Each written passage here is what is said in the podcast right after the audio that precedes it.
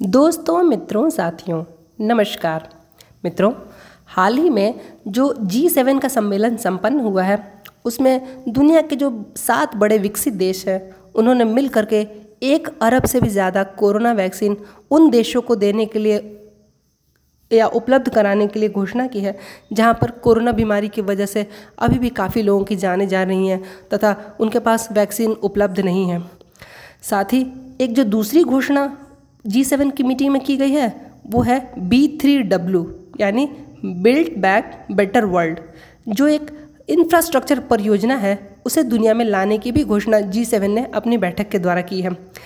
इस योजना को चीन के एक विकल्प के रूप में देखा जा रहा है। चीन ने जो अपनी दुनिया में बीआरआई की योजना लगा रखी है, उसके विकल्प के रूप में देखा जा रहा है। तो मित्रों, आज की नई बात में हम लोग इसी बी थ्री डब्ल्यू प्रोजेक्ट के ऊपर बातचीत करेंगे।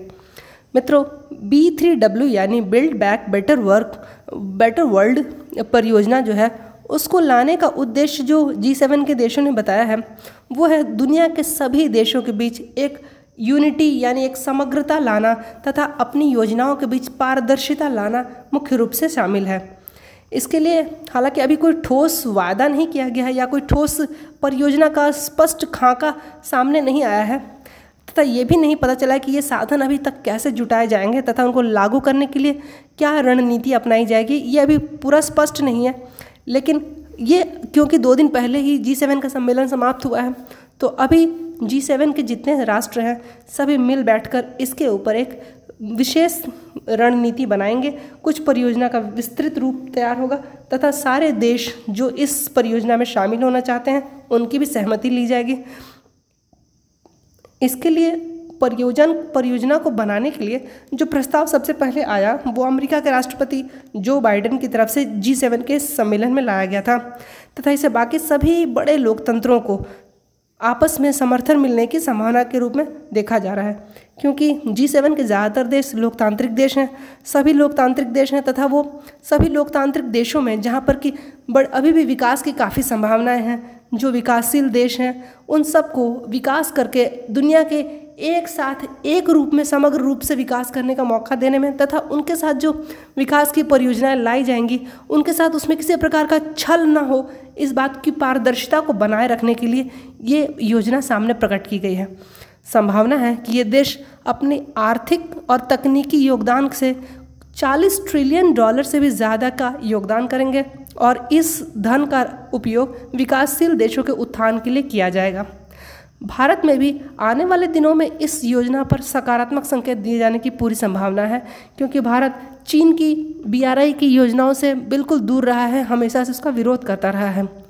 तो इस योजना को चीन की जो बीआरआई यानी बेल्ट एंड रोड इनिशिएटिव है, उसके एक विकल्प के रूप में दुनिया को दिखाया जा रहा है। जहाँ चीन जो है दुनिया में सौ से ज़्यादा देशों में अपने बी आर आई परियोजनाओं को कर रहा है तथा बड़ी बड़ी परियोजनाएँ चला रहा है। वहाँ उसने अनेक देशों को कर्जे के जाल में भी फंसा लिया है। इसका उदाहरण तो आप सब देख ही रहे हैं, किस प्रकार श्रीलंका का हम्बन टोटा एयर एयर सी पोर्ट उसने अपने कब्ज़े में कर लिया है तथा जिबूती जैसे छोटे देश को भी उसने अपने कब्ज़े के जाल में पूरी तरह फंसा लिया है। और मित्रों, आश्चर्य मत कीजिएगा कि पाकिस्तान भी चीनी जाल में इस चाइनीज़ पाकिस्तान इकोनॉमिक कॉरिडोर के द्वारा, यानी जो सीपेक का जो परियोजना है, उसके द्वारा बहुत जल्दी चीन के आर्थिक जाल में पाकिस्तान भी फंस जाएगा। क्योंकि पाकिस्तान के पास उतना पैसा चुका पाने की आर्थिक हालात तो है नहीं, और चीन उसको अपने आर्थिक जाल में, कर्जे के जाल में फंसा करके उससे अपने आर्थिक हित साध लेगा। दूर की बात नहीं है, ग्वादार पोर्ट तो ऑलमोस्ट चीन ने कब्जा कर ही लिया है। तो वो चीन धीरे धीरे पाकिस्तान को और क्या क्या कब्जा करने वाला है, ये हमें वक्त ही बताएगा। निश्चय ही चीन से इन योजनाओं में पाकिस्तान को खामियाजा भुगतना ही पड़ेगा। भारत ने हमेशा सीपेक का विरोध ही किया है, क्योंकि सीपेक की कई सारी योजनाएँ जो भारत के द्वारा पाकिस्तान ऑक्यूपाइड कश्मीर है, उससे होकर के गुजर रही हैं। भारत इस कश्मीर के हिस्से को भी अपने देश का हिस्सा मानता है और चीन के द्वारा यहाँ पर कोई भी गतिविधि को स्वीकार नहीं कर सकता है। इसलिए भारत हमेशा चीन के इन गतिविधियों का विरोध करता है। लेकिन चीन भारत की रक्षा और सुरक्षा को हमेशा नज़रअंदाज करता है और वो अपनी परियोजनाओं को निरंतर किए जा रहा है।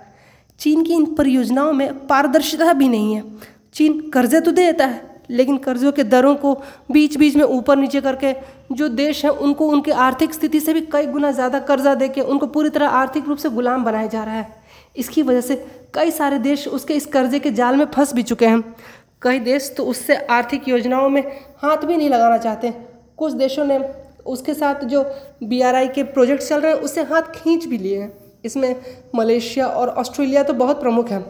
हंगरी ने तो अपने यहाँ एक यूनिवर्सिटी बनाने के प्रोग्राम के लिए चीन को सहमति दी थी, लेकिन वहाँ की जनता ने चीन के इस कर्जे के जाल को देखते हुए अपने यूनिवर्सिटी बनाने के लिए भी चीन को मना कर दिया है।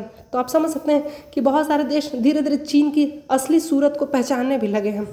इसी संदर्भ में चीन ने अपने पैसों के बल पर जो दुनिया पर का नेता बनने का जो प्रयास किया है, उसी को टक्कर देने के लिए जी सेवन के देश एक नई योजना को लेकर आए हैं, जिसे हम लोग बी थ्री डब्ल्यू यानी बिल्ड बैक बेटर वर्ल्ड के रूप में देख रहे हैं।